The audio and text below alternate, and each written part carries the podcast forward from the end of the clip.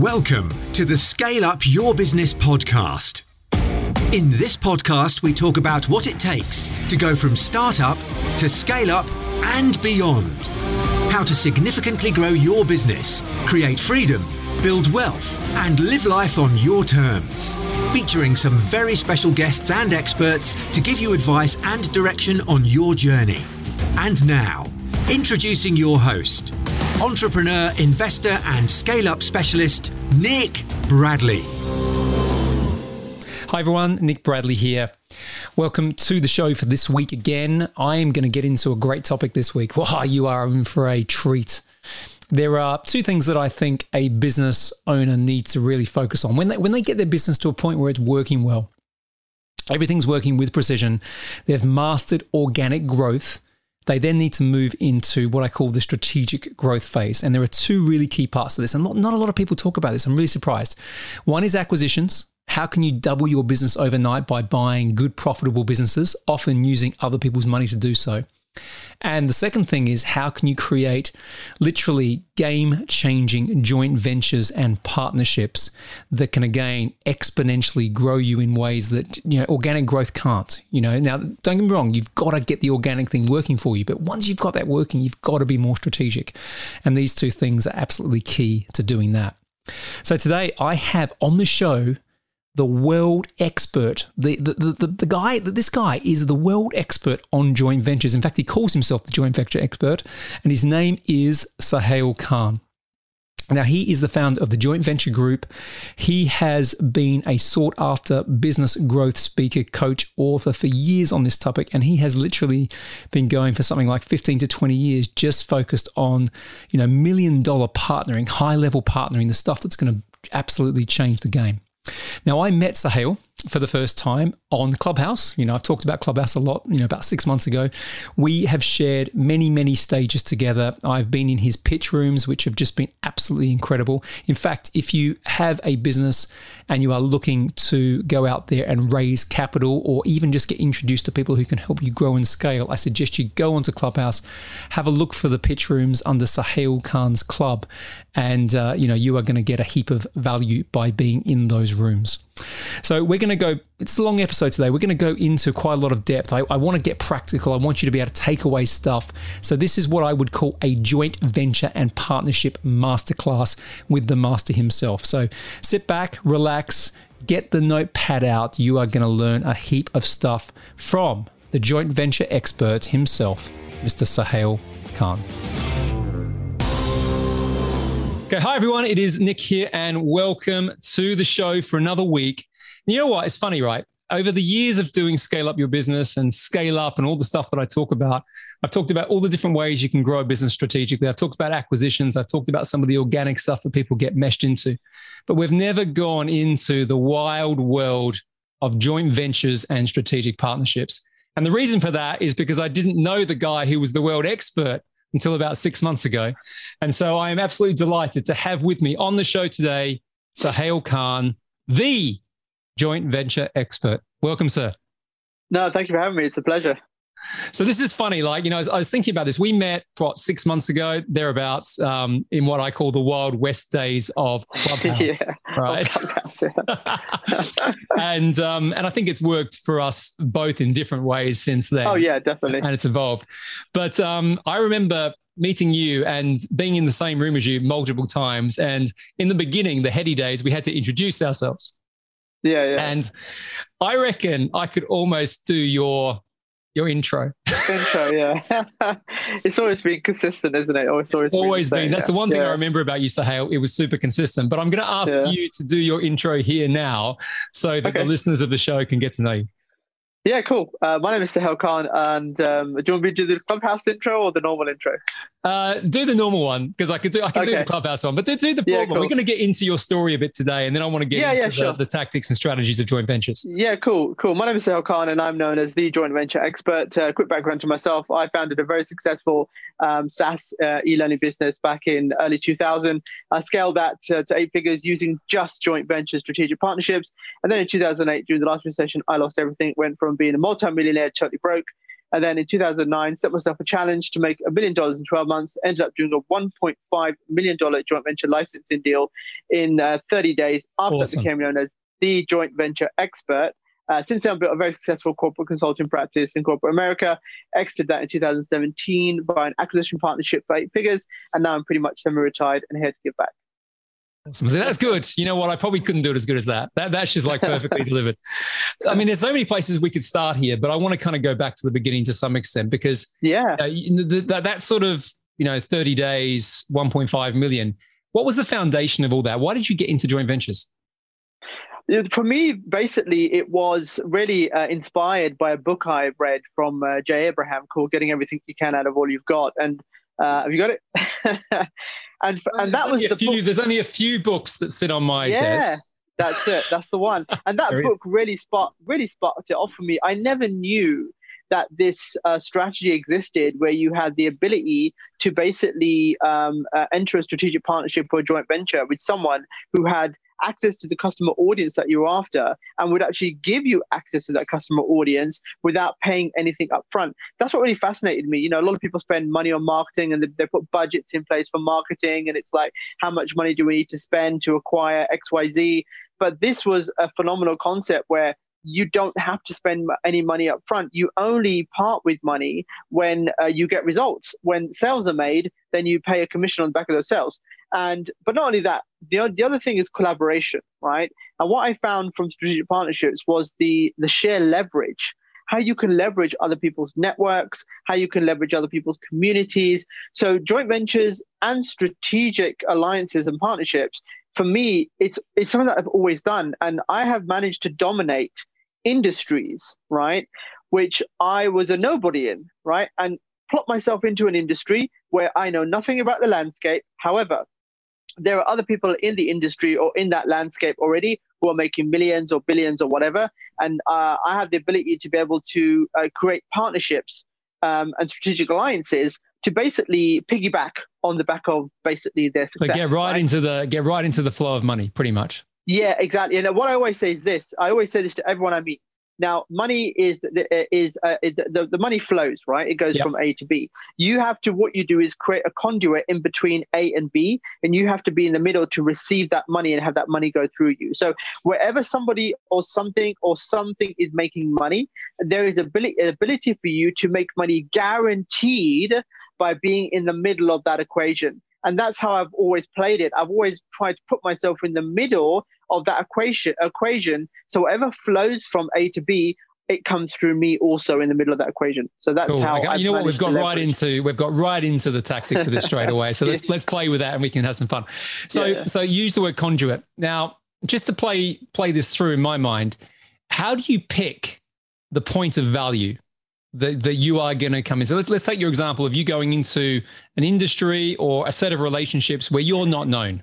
easy, right? what it is, is, is my intention, right? My okay. intention is not really to, uh, how should I say, um, uh, um, uh, my intention is not to um, uh, I'm trying to find make the question. money. Is it? I mean, are you're not. Yeah, yeah, about... yeah. Yeah, initially make money, right? My okay. my intention is not to look at a person or a specific object or a specific uh, um, uh, community and say, okay, how can I leverage that? How can I make money from this person, right? Because that's what everyone's thinking. Everyone in the game, in the game of business, most people think, okay, I, I know this dude, I know this person. How yeah. can I make money from this person? They always think about themselves my uh, always my intuition is to when to into going into any uh, equation is how can I how can I do something for that person, right? How can I show that person that I'm here to help them first? Because look, my my motto in life has always been give first, ask later.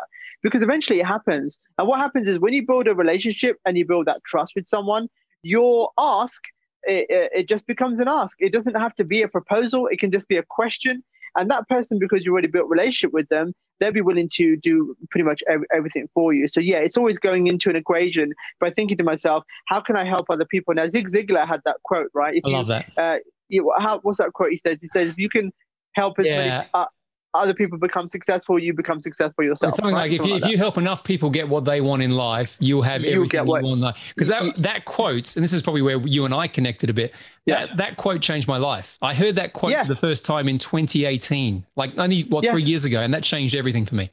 It's, and, and I still love it, and I, and still today it's the, it's the same philosophy that I always have. It's like I I know for a fact that making money is easy, right? Don't don't get me wrong. Uh, uh, making money is easy. It's not difficult at all because, like I said, you've got to just be the conduit. You've got to put yourself in the middle of wherever the money is being exchanged.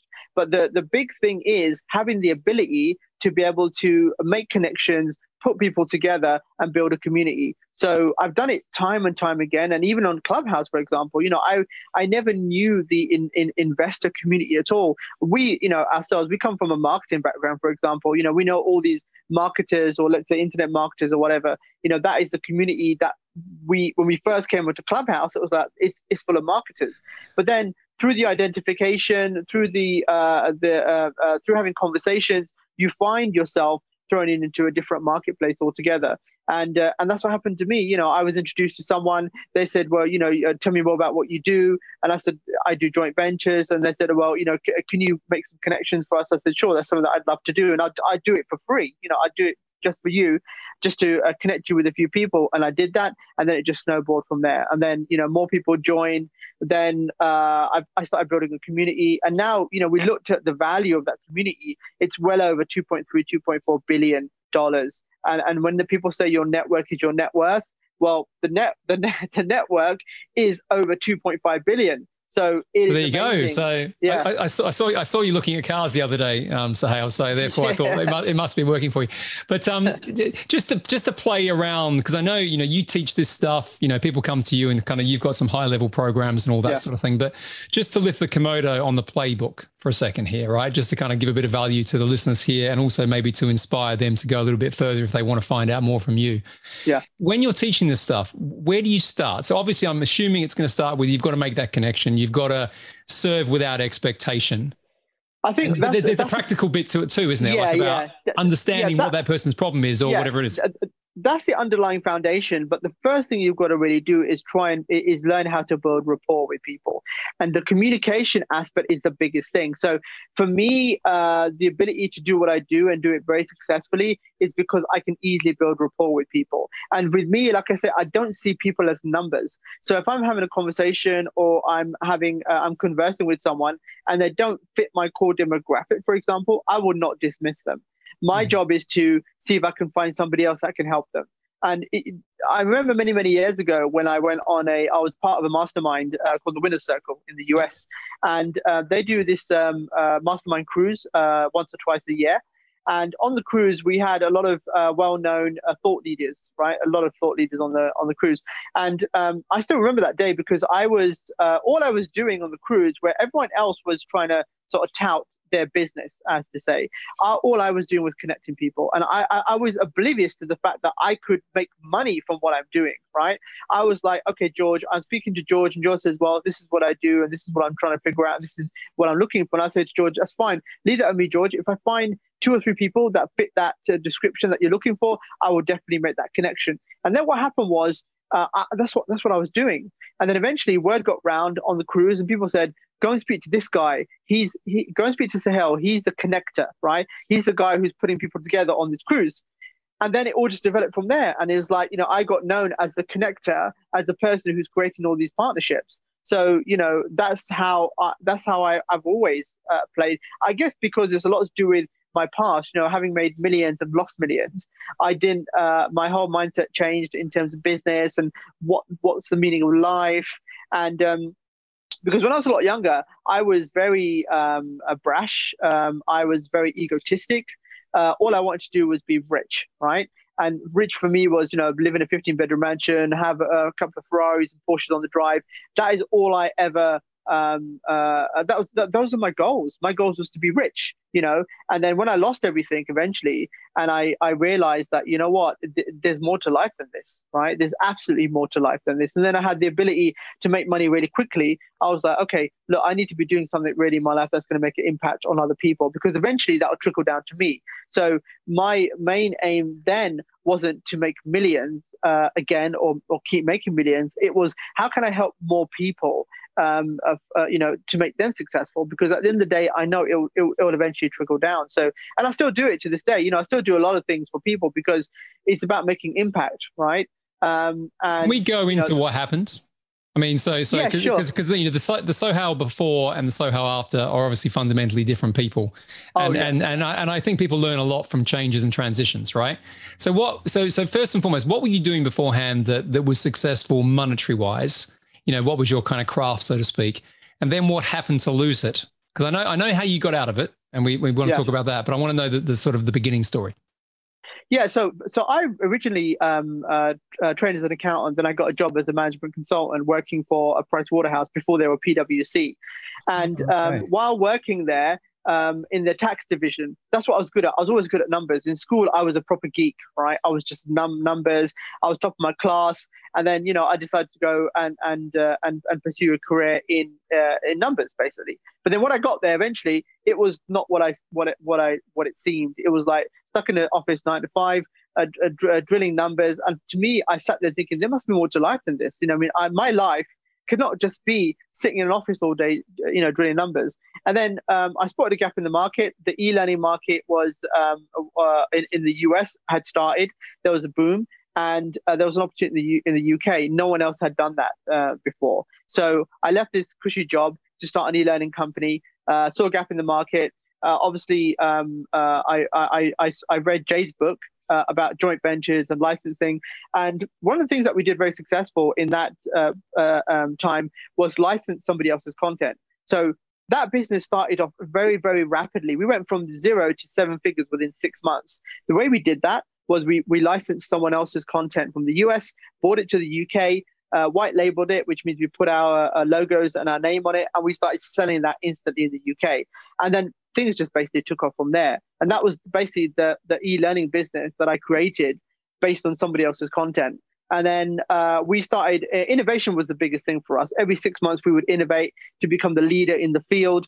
Uh, we were one of the first. Um, uh, uh, we were one of the first uh, organizations in the UK and Europe to develop a standalone e-learning server. Back then, um, the internet was an issue. Um, security on the internet, so e-learning was a very slow adoption in the UK. And what we did was we developed an, a standalone uh, e-learning server that could just be plugged into an intranet. So we were one of the first companies in the UK, Europe to develop that. So what we were doing was all about innovation. And then um, uh, rapidly that business uh, grew. Uh, we did more licensing deals. So I'm always about leverage, right? I try and look at uh, uh, critical points within a business in terms of assets that we already have. Instead of spending, spending, spending more, uh, and creating, creating more. I try and look at what assets we already have and how we can leverage the existing assets. Again, taken from Jay Abraham's principles in terms of getting everything uh, you can out of all you got. And then, you know, we successfully grew that business partnership after partnership after partnership. And then eventually we uh, partnered with um, a, uh, a computer hardware company in the UK who had over 500,000 customers. We did a, a deal with them uh, and um, they basically turned around and said, look, we, are not interested in a JV. What we want to do is we're interested in buying your business.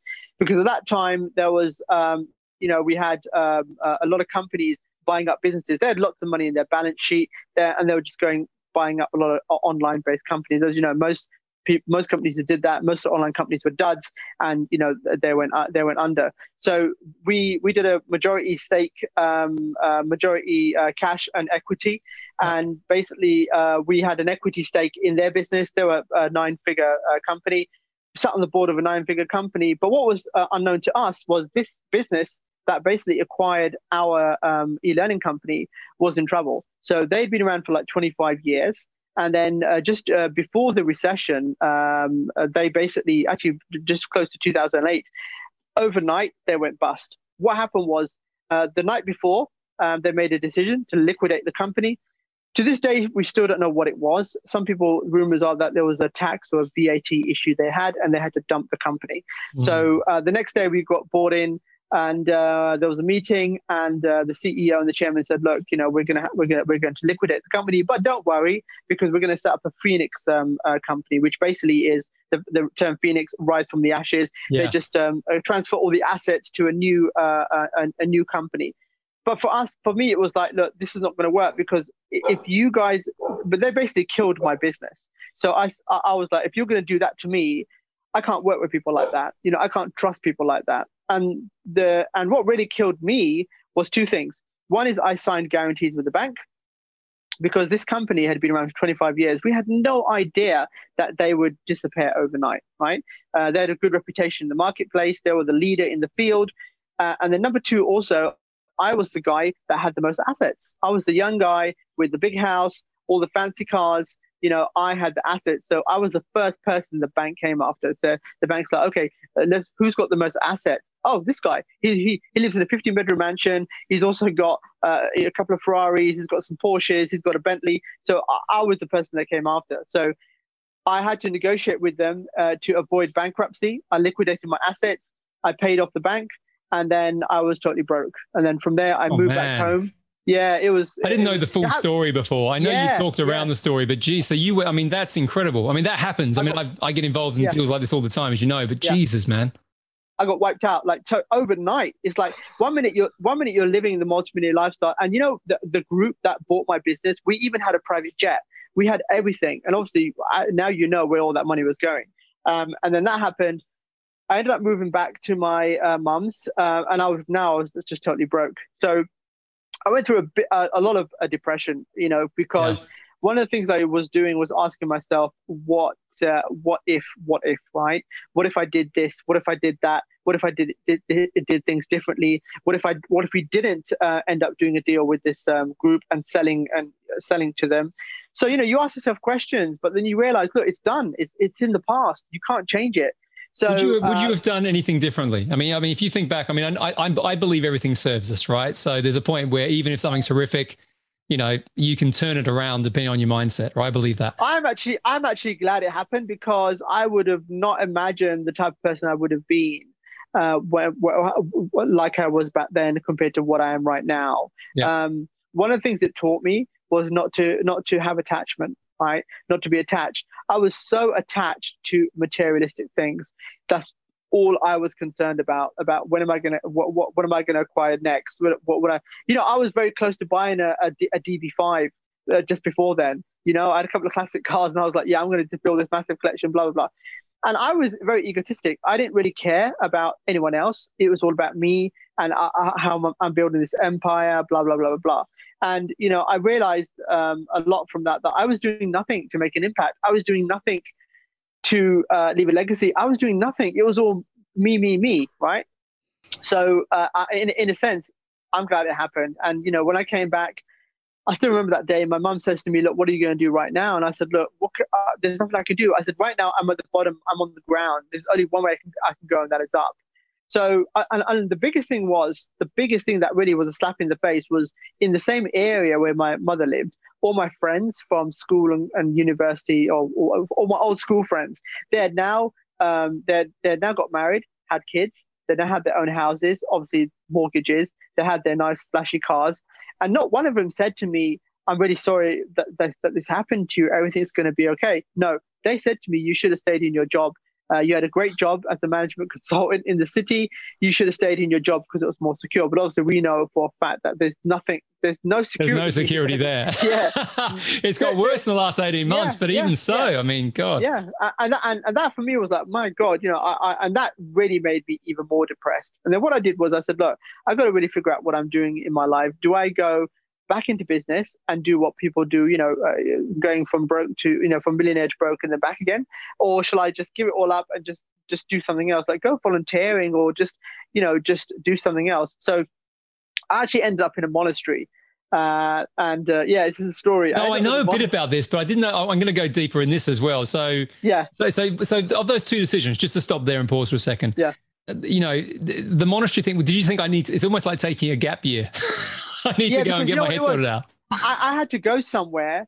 I had to go somewhere where no one would speak to me. And I said, look, I need to be somewhere where it's quiet, no one speaks to me. And as you know, monasteries, there's, there's, there's the silence, mm. right? That's what it is. And I need to go somewhere where I can just think about what, what's my next move, right? What am I doing next? Because I was still in survival mode, you know, even though I lost everything. When you're living that multi-millionaire lifestyle, you still got bills to pay. You still you still have people chasing you. And I was like, I've got to figure something out here because I will go crazy. And God forbid, I mean, you know, you've heard horror stories about people, especially when um, the um, the the what's his name, the Maddie, is it Burnoff?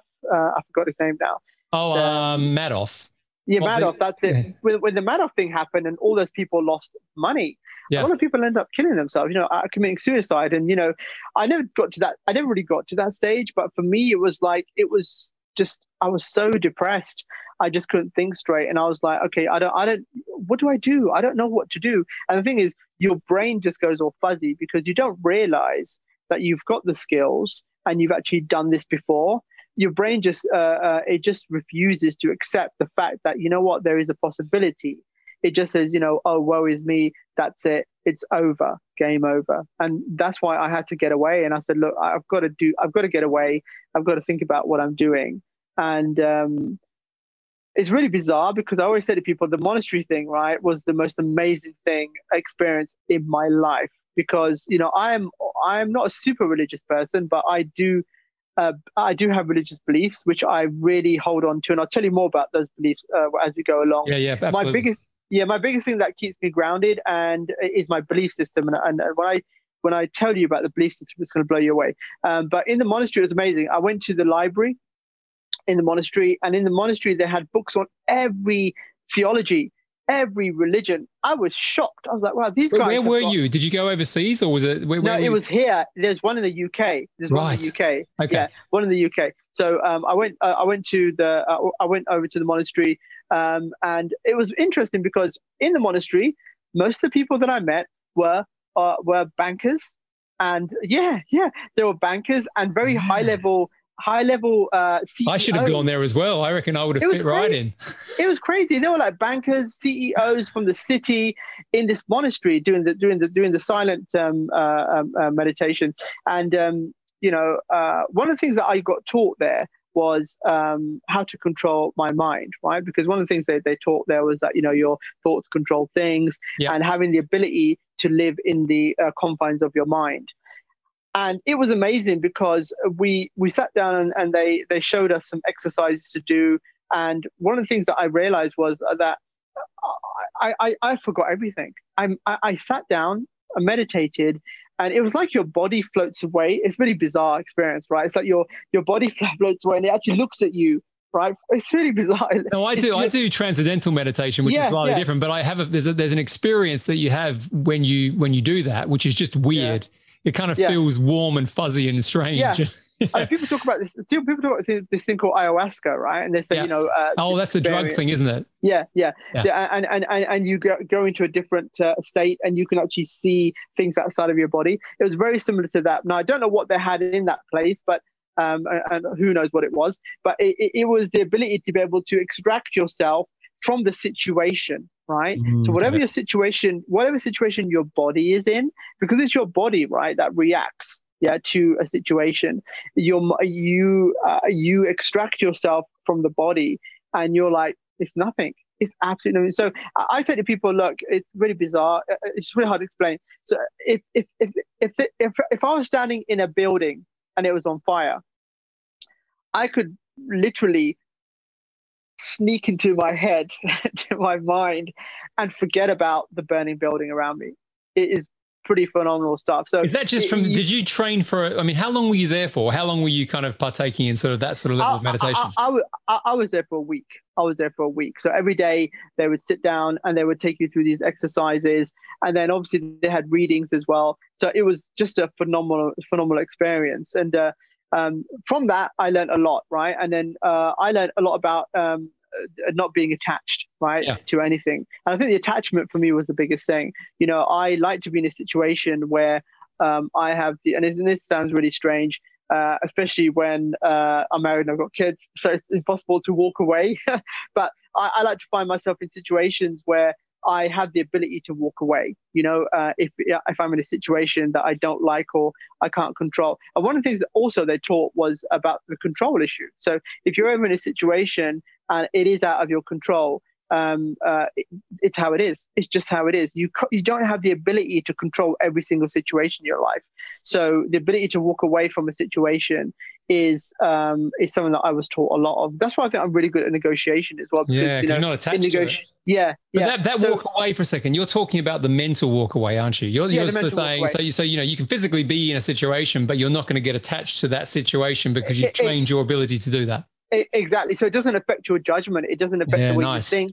And, and you don't have the ability when you go away from that situation you're thinking still about the situation which is what i was doing a lot of when i lost everything. All i thought about every day night and day was that and i couldn't sleep because i was at night i was thinking what what's going to happen if xyz right? And that was based on my situation. Uh, and then that made me gave me the ability to walk away from that situation mentally so I wouldn't have to think about yeah, it. So I get I it. Say, no, okay, I totally get yeah. it. And who inspired you to go to that that place, that monastery? Did you I just research it? I did research. Yeah, I did yeah, research okay. to figure out where can I. I typed in where can I go, basically where it's like quiet or silent. And you like, also got taught some stuff as well. I mean, do you still partake in like meditation daily or anything like that? Is it now part I, of your I, routine? I do. I mean, I've been meditating since I was very, very young, but not at that level that I do now. So, uh, for me, I do a lot of that, and it it's really weird, right? My belief system is this, right? And I'm, I'm going to tell you. yeah, I want to hear that because you, have you've sowed the seeds, Sohail. So you got yeah. you got to give it to us. So so my belief my belief system is this: we live in a temporary world, right? And, and and my belief system is this world is temporary, which means that this is not the end destination. This is not the end goal. There is a higher plane that you're going to reach when you die. Okay, and that that that plane is where you're going to live forever. It's basically the afterlife, right? Yep. For example. And if you really think about it logically, whether you succeed or fail in this life doesn't matter because this life is temporary.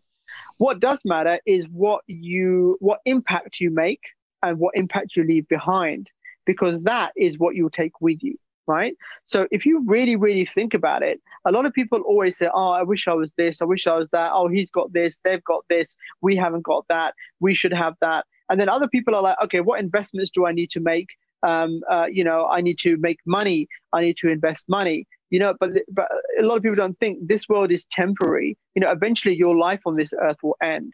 So i think the biggest thing really that you can do is ask your question ask the question not how much money can i make what impact can i make right? It, it, it doesn't have to be a huge impact. As long as it's a, an impact and you're making an impact in this world I think that's one of the most important things. I think that, thing, that is, you know, awesome, mate. And yeah. you know what? That that I didn't quite appreciate that we would get into this conversation on the show because it kind of because it's funny. Like the, the the the new version of scale up your business is scale up, and we're talking about we're talking about impact. We're talking about people who do extraordinary things to make an impact. Now, of course, there's a business thread to that, but yeah, actually, it's also always. about life, right? I'm not just yeah, talking. Definitely. I mean, I've got a guy on tomorrow night who's the hundred mile world champion, right? Wow. We're not going to talk about business.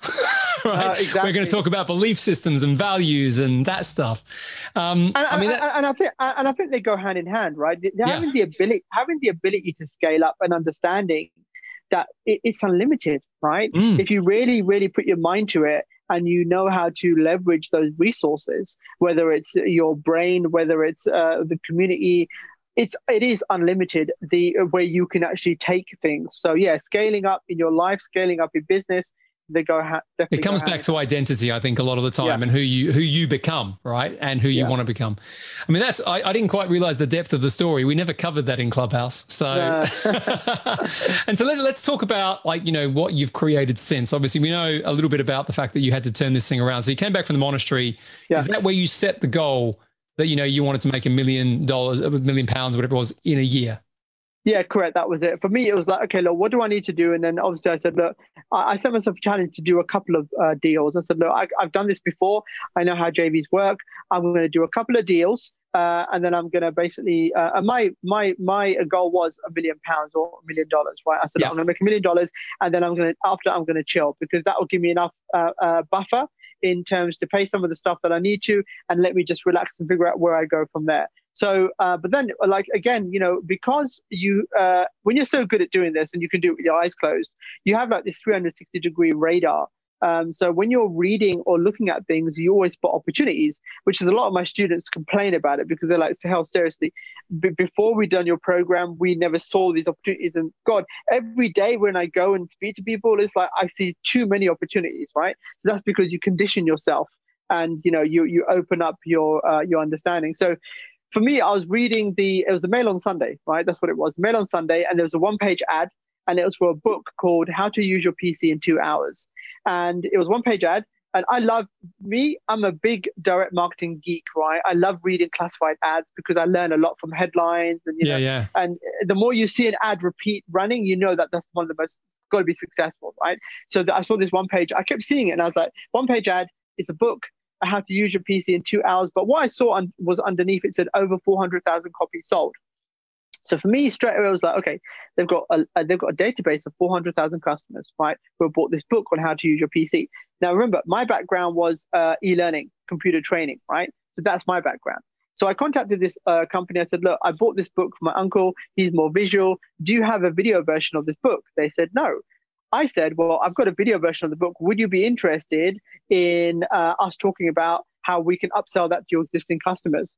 And they said, uh, yeah, sounds good. So I basically uh, got, yeah, exactly. So simple. That's, so, that's just so simple. But It's one of those like, it's not, it's simple, but it's not simple, if that makes sense. Like, I can see now why your students go, they haven't seen things because you've looked at it sort of logically and laterally. Yeah. And, yeah. and the thing is, right, number one, sometimes it's a numbers game, but number two, if you don't uh, take the action, you'll never get the result. That's what it comes down to, right? If you don't take mm. the hmm. action, you'll never get a result. And my thing is always about um, uh, uh, again, direct response, doing things to get a reaction right? I always do that in business. I, have always done things to get a, a, some sort of a direct response. Okay, I, I want a, a, response from the other side so I can continue a dialogue or conversation. So I got invited to their offices. It was a very successful uh, publishing company. They published a, catalog. Uh, this back in the catalog days, and um, uh, they uh, basically we had a conversation and they said to me, "Look, we, we would love to see this um, a video course that you have." And I said, "Well, you know what? I I did, I forgot to bring it with me. I did, actually didn't have it. I just pitched it right." I said, "I haven't, I haven't actually got it. I left it in the office." And the, the MD said, "Look, I, this is this is this sounds really good, and this could be something that we'd be interested in. Could you please uh, send it across to us? We'll we'll evaluate it, and if it is what it is, then we yeah, of course, we'd be interested to see how we can work together um, uh, uh, through a partnership. So I walked away from this meeting thinking, oh, oh crap, they, they want to do a deal. I don't have the product. What do I do now? So uh, again, one of the other things that I've I learned a lot from is um, a distribution is where the money is, right? So they always say the money is in the distribution. So most people, when it comes to doing a joint venture, they always start with the product. They think, okay, I've got a product. Now I want to go and find some JV partners. The biggest deals that I've done has always been getting access to someone's customer audience and then just introducing products to them, right? That's the biggest. And then what? Creating the product once you've got demand. Yeah, exactly. Either creating the product or going out and finding them uh, potential JV partners to use that database, to use that customer base, right? That's that is the easiest, uh, easiest sort of. Uh, but you're back to, to your initial point about being the conduit. You're not making the product. Yes. You're not exactly. bringing up the audience, but you're the connector between those two things, and you make money in the margin. Exactly. Yeah. So I go out and say, look, um, you've got this. Uh, you have customers who are buying from you right now. Um, what else do your customers w- would be interested in that you're not providing right now? Because here's the thing: your customers are currently going elsewhere to buy things, but they should be buying from you. So the adage is like Walmart. You walk into Walmart. Walmart sell Walmart stuff, but they also sell branded things as well because they don't want people yeah. going anywhere else. If Walmart's were just Walmarts, they would just have Walmart brand, but they don't. They have Walmarts and they have uh, and they have brands as well because they don't want people going elsewhere to buy. They already have distribution in uh, footfall. People come in and they sell them whatever they can because they want You're, these people. Sorry, but yeah. this is this is kind of where like our worlds um, collide really well because because two things happen, right? So in the world of acquisitions, you're often saying, well, I could go and partner with someone to get their product to sell to my audience, or I could just go and buy them, right? You know, yeah. that. And then the other thing that's quite interesting, you know, around that is you know, and you mentioned it from the outset, quite often that partnership turns into an acquisition anyway. Yeah, correct. So it's quite it's quite interesting that you know the stuff that you do lends itself into some of the more strategic value creation stuff as well. The acquisitions is the is, is, is the biggest thing. I mean, if you and, and that's how that's one of my business models. Um, um, acquisition via partnerships or partnerships yeah, via acquisitions. So you know, you go into a partnership with someone, the partnership goes so well that you get acquired. So, and I'll talk more about that business model in terms yeah. of how that works. But um, where were we? Okay, yeah. So uh, about the supermarket and the distribution channels and yeah, yeah. own label. exactly. And then with this uh, company that um, uh, said to me, you know, go and get this uh, DVD. So I went out and I went to uh, onto a freelance site which I yeah. think is called Upwork now. Um, and I basically just put a project. I said, look, I've got this book. Here are the contents. Can someone create a video course based on the contents of this book?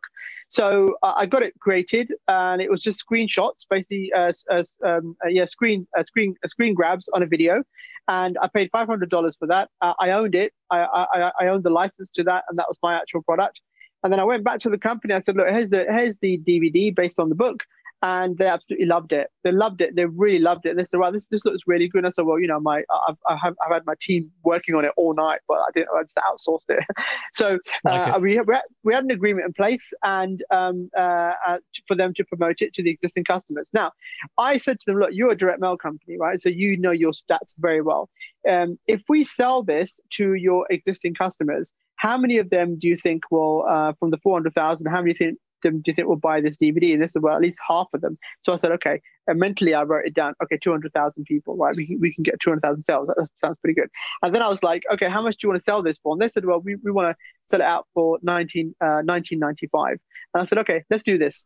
Um, you can keep majority of the sales.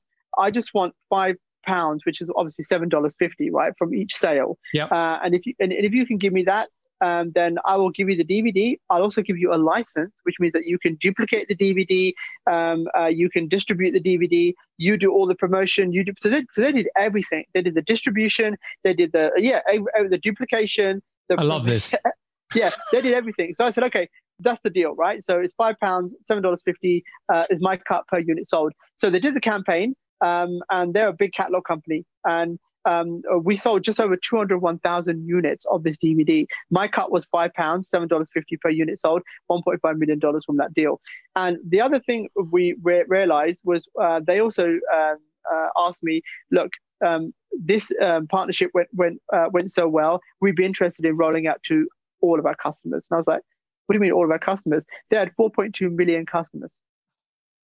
4.2 million customers. But then uh, what happens is, as always happens, uh, a catalog company, um, e-commerce came, uh, and they were too slow to uh, to move to that format, and they they're they're into it bust.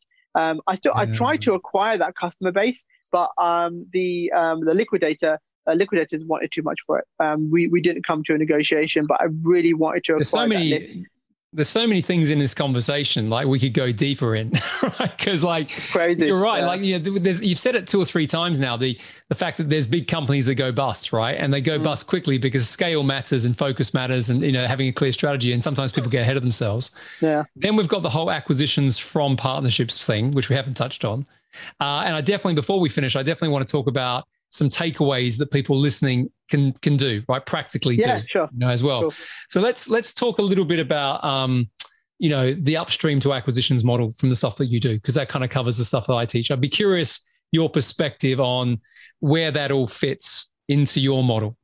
So do you okay, yeah, so do you orchestrate that or do you how, do how do you think about that? Yeah this is what i do right? So i've done it i've done it uh, twice so far.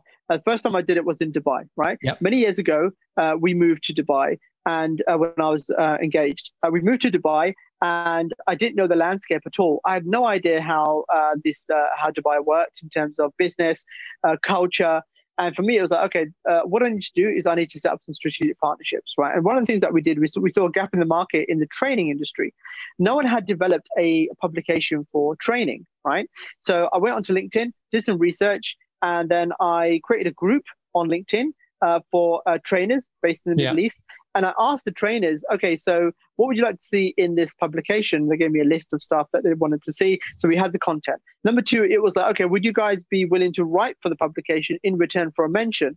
We got all the writers. So we were crowdsourcing everything as we were going along to build this publication. And then um, we went to all the big conference centers, all the big conferences. We partnered with them and said, look, here's what we're going to do. Um, if you can uh, supply all our magazines at every single conference location, we're talking thousands and thousands of people in these conferences. We will give you a free one-page ad in the uh, in the magazine, right? And then we uh, we went to uh, and then we used that as leverage. We went to other conference venues and say, look, here's one of your competitors, this conference organization. They've just paid you know five thousand dollars for a uh, for an for an ad, uh, uh, you know, a media ad in the magazine. Um, you guys should really, really piggyback because you'll be missing out on that. We started getting advertisers up front before we even published the magazine, right? We published the magazine and we were making $10,000 every month from the magazine as soon as we got out the gate. Then we tried to do a partnership with another larger publisher. Uh, they were the biggest publisher in the Middle East. And um, there's a lot of politics, a lot of red tape. They yeah. knew everyone, they were connected, right? So, yeah, so we ran that business for a year, for 12 months. And then, uh, uh, and then this, uh, uh, we had a conversation with the with publication I went to go and see them, and they said, "Look, um, we basically like what you're doing in the space and we want to acquire you. And we sold that business. We sold that business for six figures. In, what was the time 12, frame between within, beginning and end of that? Okay, so uh, approximately. It, uh, what from start to finish? Yeah, from from just the beginning. just, yep. just under twelve months. Yeah, see, this is this is the stuff. Again, I like to draw lines underneath different things, right?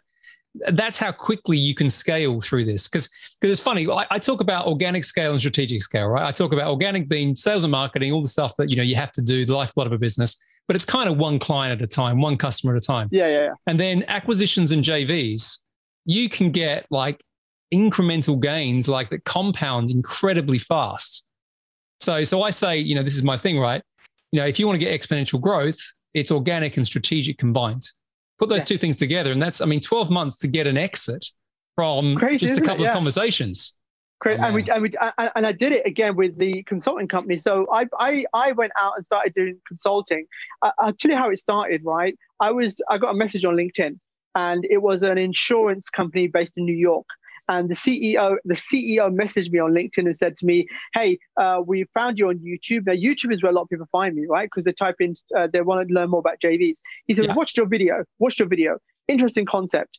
Will this work for us?" I said, "Okay, tell me a bit about what you're doing." He said, "Okay, here's the here's the deal. We're spending six figures a month on lead gen, right? On uh, Google Ads. The problem we're having is it's getting very expensive and a lot of our competitors are outbidding us. This is a very, very uh, uh, competitive landscape. It's insurance, and we are collecting insurance leads. Will this work for us? I said, okay, look, definitely will. I said, if you're spending money on lead gen, the concept here is to go out and find uh, alternative uh, partners that have access to the customer audience that you need. They'll develop the leads for you for free because they'll allow you to promote to their customers, and then you just give them a kickback or a cut of every single sale that you close. That's how it works. So I said, there's no cost up front you generate as much leads as you can. It's like a tap. You, you turn the tap on, leads come in. And if you get too many leads, you turn the tap off, which means that you don't do any more JVs or any more strategic partnerships. So, um, yep. uh, is there a difference? Sorry, is there a difference between what we're talking about here and affiliate marketing, or is it? Or are they both aligned, like left and right hand? I would say they're both aligned, left and okay. right hand. Yeah, because affiliate, affiliate marketing is more about um, uh, yeah, pr- promoting somebody else's product, for example. And you could also do that through partnerships. Yeah. Whereas th- these guys wanted to basically generate leads, okay, using JVs. So um, uh, he, they then messaged me. This is all by LinkedIn messaging. This is like probably 10 years, 10, 15 years, uh, 10 years ago, right? Uh, people are closing via messaging messaging now. People brag about, oh, I just closed a, a $10,000, $5,000 deal via Messenger, right? This happened 10 years ago by a LinkedIn message. Then he says, um, okay, so tell me a bit about what, what do you have? Um, what kind of uh, programs do you have? And I said, well, I'll do a boot camp in Vegas. I said, it's three days. Uh, it's a 15K and I can I'll take you through everything, all the different concepts of how to uh, use uh, strategic alliances, and it's live. It's a hands-on boot camp in Vegas. So we said, look, uh, I've got three people right that need to be trained. Um, uh, could you do a deal for us? I said, well, sure I can. I said, well, you know, uh, you tell me. I said, well, I said, well, I can do if it's three three of you guys, I'll do it for 30k, right, for three guys, right? And he said, okay, what if you came to us in New York and I said, What do you mean? What if I came to you in New York? He said, Could you come and spend a day with us? I'll pay you 30K, pay out, uh, train our three guys, and um, uh, would that work? And I was like, hell yeah. I said, okay. You There's worse places to, to, be flying to. Yeah, yeah, yeah. exactly. And, and, then, and, then, and, then, he said to me, okay, great. Uh, also, by the way, we, we put our clients up in the Mandarin Oriental uh, Central Park would that be okay? Would that accommodation be okay for you? I'm like, what the? I was just like, say yeah, no, sure. just say no, and yeah, I want a private yeah. jet as well, and I want I a Ferrari like, at the end. I was like, sure, and he goes, okay, that's fine. He goes, uh, and then he said, then he messaged me. He said to me, um, well, uh, we're doing training on one day, so I guess two nights, right? Two or three nights. I was like, what the hell is this? I said, okay, let's do three nights, right? And then he says to me, Brilliant. Sounds great. Um, if you can just send me across uh, an invoice and then uh, I will get, and your uh, bank details, I will get, um, uh, you know, uh, our uh, our guys in accounting to um, to transfer the funds over to you by the end of the week. And I'm thinking, this is really fishy, right? I said, I've never spoken to this guy. We've had a conversation and he's asked me for my bank details, right? So I spoke to my bank and said, look, do you think this is okay to do that? And I said, well, look, uh, do some due diligence, do some research. Is this legit? Is this a real person? Blah blah. I said, well, it looks like it's a real person. They got a proper LinkedIn profile. And then every day I would check my bank account, right, thinking this has to be a hoax, right? End of the week, Friday, thirty thousand dollars hits my bank account. And I'm like, God, Jesus, this is this is the real deal. So I flew to New York, and that was my first consulting client. Right, I spent a, uh, uh, the night before. They took me out to a fancy uh, steakhouse restaurant, uh, all the trimmings, blah blah blah that day, we spent the whole day in, in his office with his team, uh, showing them basically how to not only go out and find um, uh, strategic partnerships and alliances, but also how to um, how to how to generate the leads. Right? I said, look, this is going to help you because if you can do that and you and you and you're generating all these leads for free, eventually you won't have to do any PPC, right? Any paid advertising. Trust me, right? And it, this is the best way to go. And then the next day, um, uh, he uh, I, I, had a helicopter ride of Manhattan. It was crazy. And uh, limo dinner. And then he goes, I really, and you can see the testimonial that is actually on uh, YouTube of the guy. He's got a purple shirt. He's sitting there and he's, uh, you know, and he's, he's telling, uh, he's talking about uh, the, the day that we spent together. And that was it. And that, that was my benchmark. My benchmark was $30,000 a day for consulting, right? then uh, another com- uh, no then what happened was i got a message on linkedin and a guy said to me bought, I, I, bought your book, Guerrilla Marketing and Joint Ventures. Absolutely love it. Um, I'm going to share this with me with my CEO because I think uh, we could really do with this, uh, you know, in house, right? So I said, okay, fine. And they were a company who owned marketingsherpa.com. Yeah. Yep, I know that. Yeah, I do. Yeah, yeah.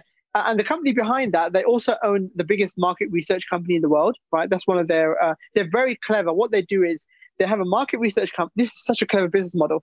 Market research company, right? They charge $150,000, $200,000 every month to corporates to set up a marketing lab to uh, to get data for them, and they sell the data back to the corporation.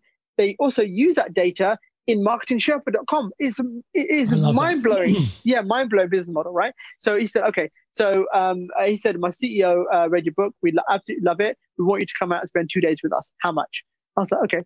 Uh, I said, well, I normally charge 30 grand for a day two days, I could do you a discount. Let's call it 50K. Flew out to see them, spent two days. They paid me 50K. And this is what I said to him. I said to him, here's the thing, right? I'm going to spend two days with you. I'll guarantee you this that you will never need to bring me back in. I will cover everything I possibly can during those two days. Guess what? They brought me back three times right? Because they loved it so much, they bought board members. It's value based, but your your yeah, yeah, the yeah. investment's value based, right? So like you know, if if what fifty k drives you know a million bucks or more for these guys, or changes their cost structure, so they're not what, spending it. And that's what I realized, right? These companies like a fifty million dollar turnover, hundred million dollar turnover. 50k was nothing to them. So then I went on a I went on a rampage doing consulting for Fortune companies, and then uh, I I met a company in uh, in uh, uh at a conference North America. He said, Look, I've looked at what you're doing. I like what you're doing.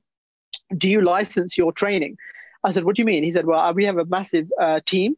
And what we would like to do is, do you have a train the trainer? And I said, No, I don't have a train the trainer. So I developed a train the trainer.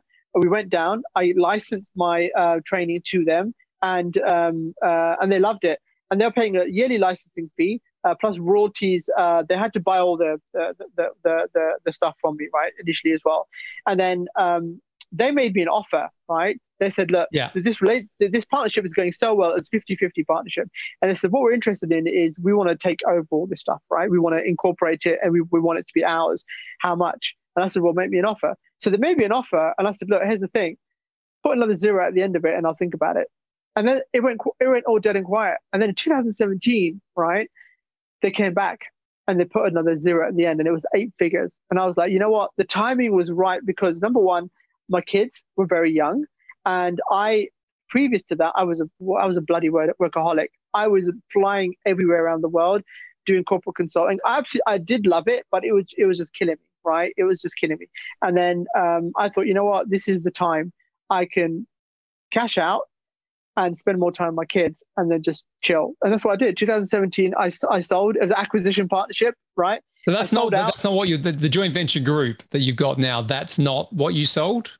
No, no. The joint venture group is just the just my group that I do things. But it's under. the same. It's the same ideology and methodology, isn't it? I mean, it's, it it's all yeah, your IP is. that you've just packaged in different ways. Yeah, it is. But what I did was this: I licensed my IP back from them. So what I did was I said, "Here's the thing: they wanted me to sign a, no, a non-compete for a five-year non-compete, and I said, okay, look, I'll sign that, but I want a five-year, I want a license I, I, want a license as well that I can license my content back and still use it. So you can only do it in certain ways, I imagine. Sohail, there's yeah, certain exactly. things you can yeah. and can't do. Yeah. yeah. exactly. So they said fine. So I signed the non-compete, which means I can't go into corporations anymore because that's what they were doing.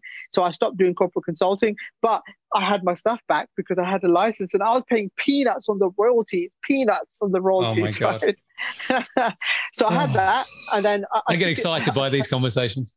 yeah. So, so basically, I, reti- I, I, retired. I basically took a year off, and then I, got, I just got bored because so, how, how much how much golf can you play, it, right? So I got bored. I thought I've got to go back into this, and then I, I just started doing my boot camps again. I said, look, I'm going to start doing the boot camps again because I really enjoy doing them, and the rest is history. And then um, before Clubhouse, seriously, I was going to come off social media for good. I was like, you know what?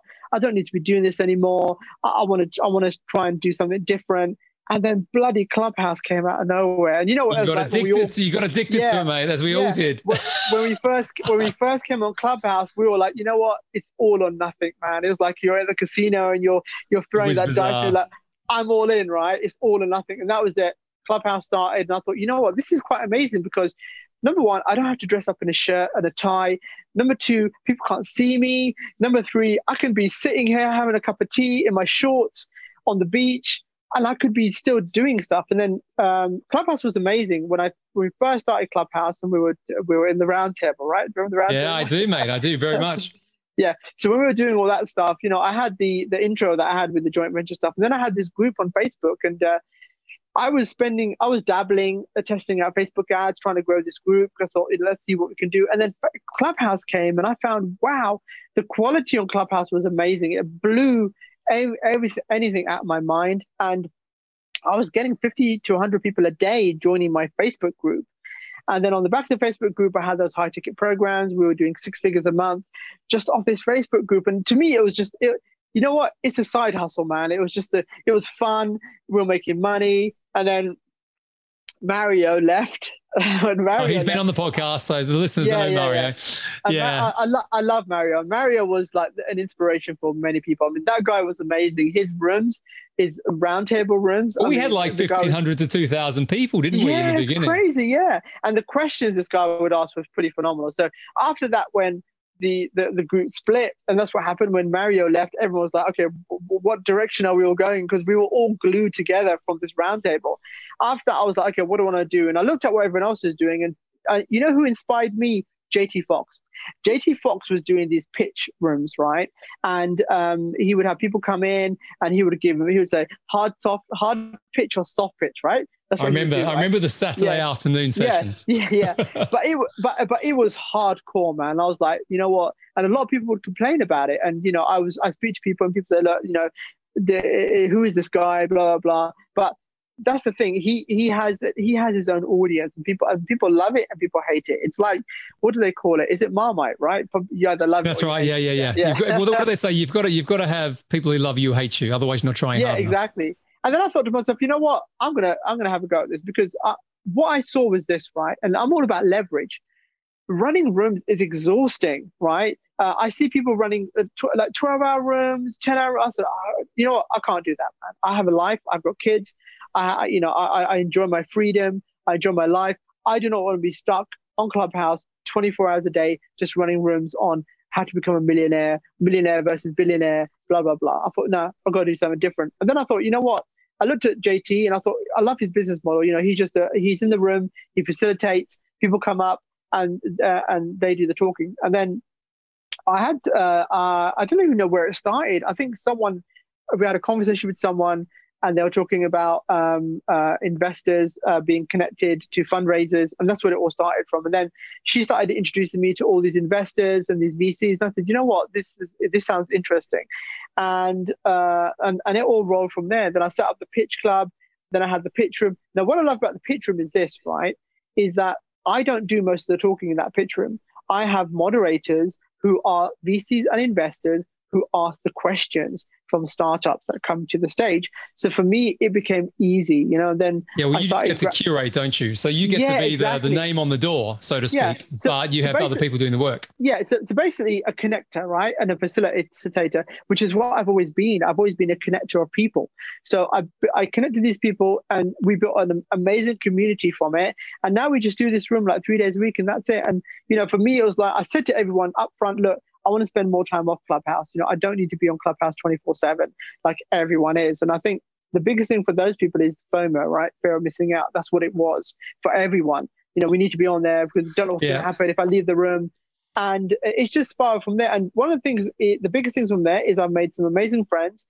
And um, uh, also, I've got a, um, you know, one of my um, uh, projects I'm working on is setting up an investment fund, right, for people to uh, invest uh, into a fund where we basically we give back. So it's like social impact. So having the ability to uh, give back and do uh, uh, you know impact related projects, sustainable related projects. So people basically who are making money already and making millions or whatever they're they're doing, but they're not really doing much in terms of uh, impact investing or you know charities or philanthropic philanthropic stuff. Philanthropic, right? yeah, yeah, my, yeah. My thing is that I will do that the uh, each of us are going to put in hundred thousand dollars. We're going to get to uh, we're going to build to a million dollar fund uh, uh, every year, and every year we're going to have a pot of million dollars to spend on uh, on on philanthropy. But I will basically manage that. I will uh, I will do all the the, the legwork, and you know you you guys will basically benefit from that in terms of getting involved, and you can carry on doing what you're doing. So that's that's the next thing I'm working on.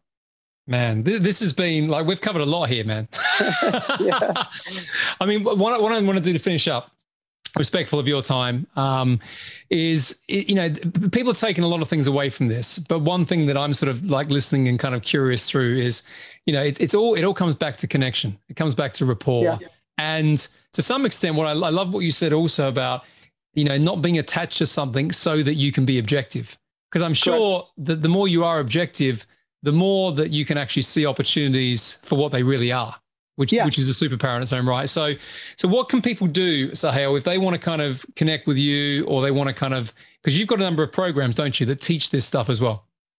Yeah, I think the biggest thing really right now, because I'm all about giving back, right? And you know, I don't really promote my programs also like uh, directly on Clubhouse. I mean, if people want to find out more about me, you need to go through the foundation really and understand the concept and you know, uh, get into it first to go to the next level. So I'd say for everyone who's listening, the only place I'd want you to go is go to uh, uh, freejointventurebook.com. It's free jointventurebook.com yeah. and download the book Guerrilla Marketing and Joint Ventures. I think that will be the first um, uh, of your first journey into building that relationship with me and also learning more about joint ventures. So uh, that's the that's the only thing I always say to people because after that you know, as we build a relationship and people have more questions, then I can I can be of service.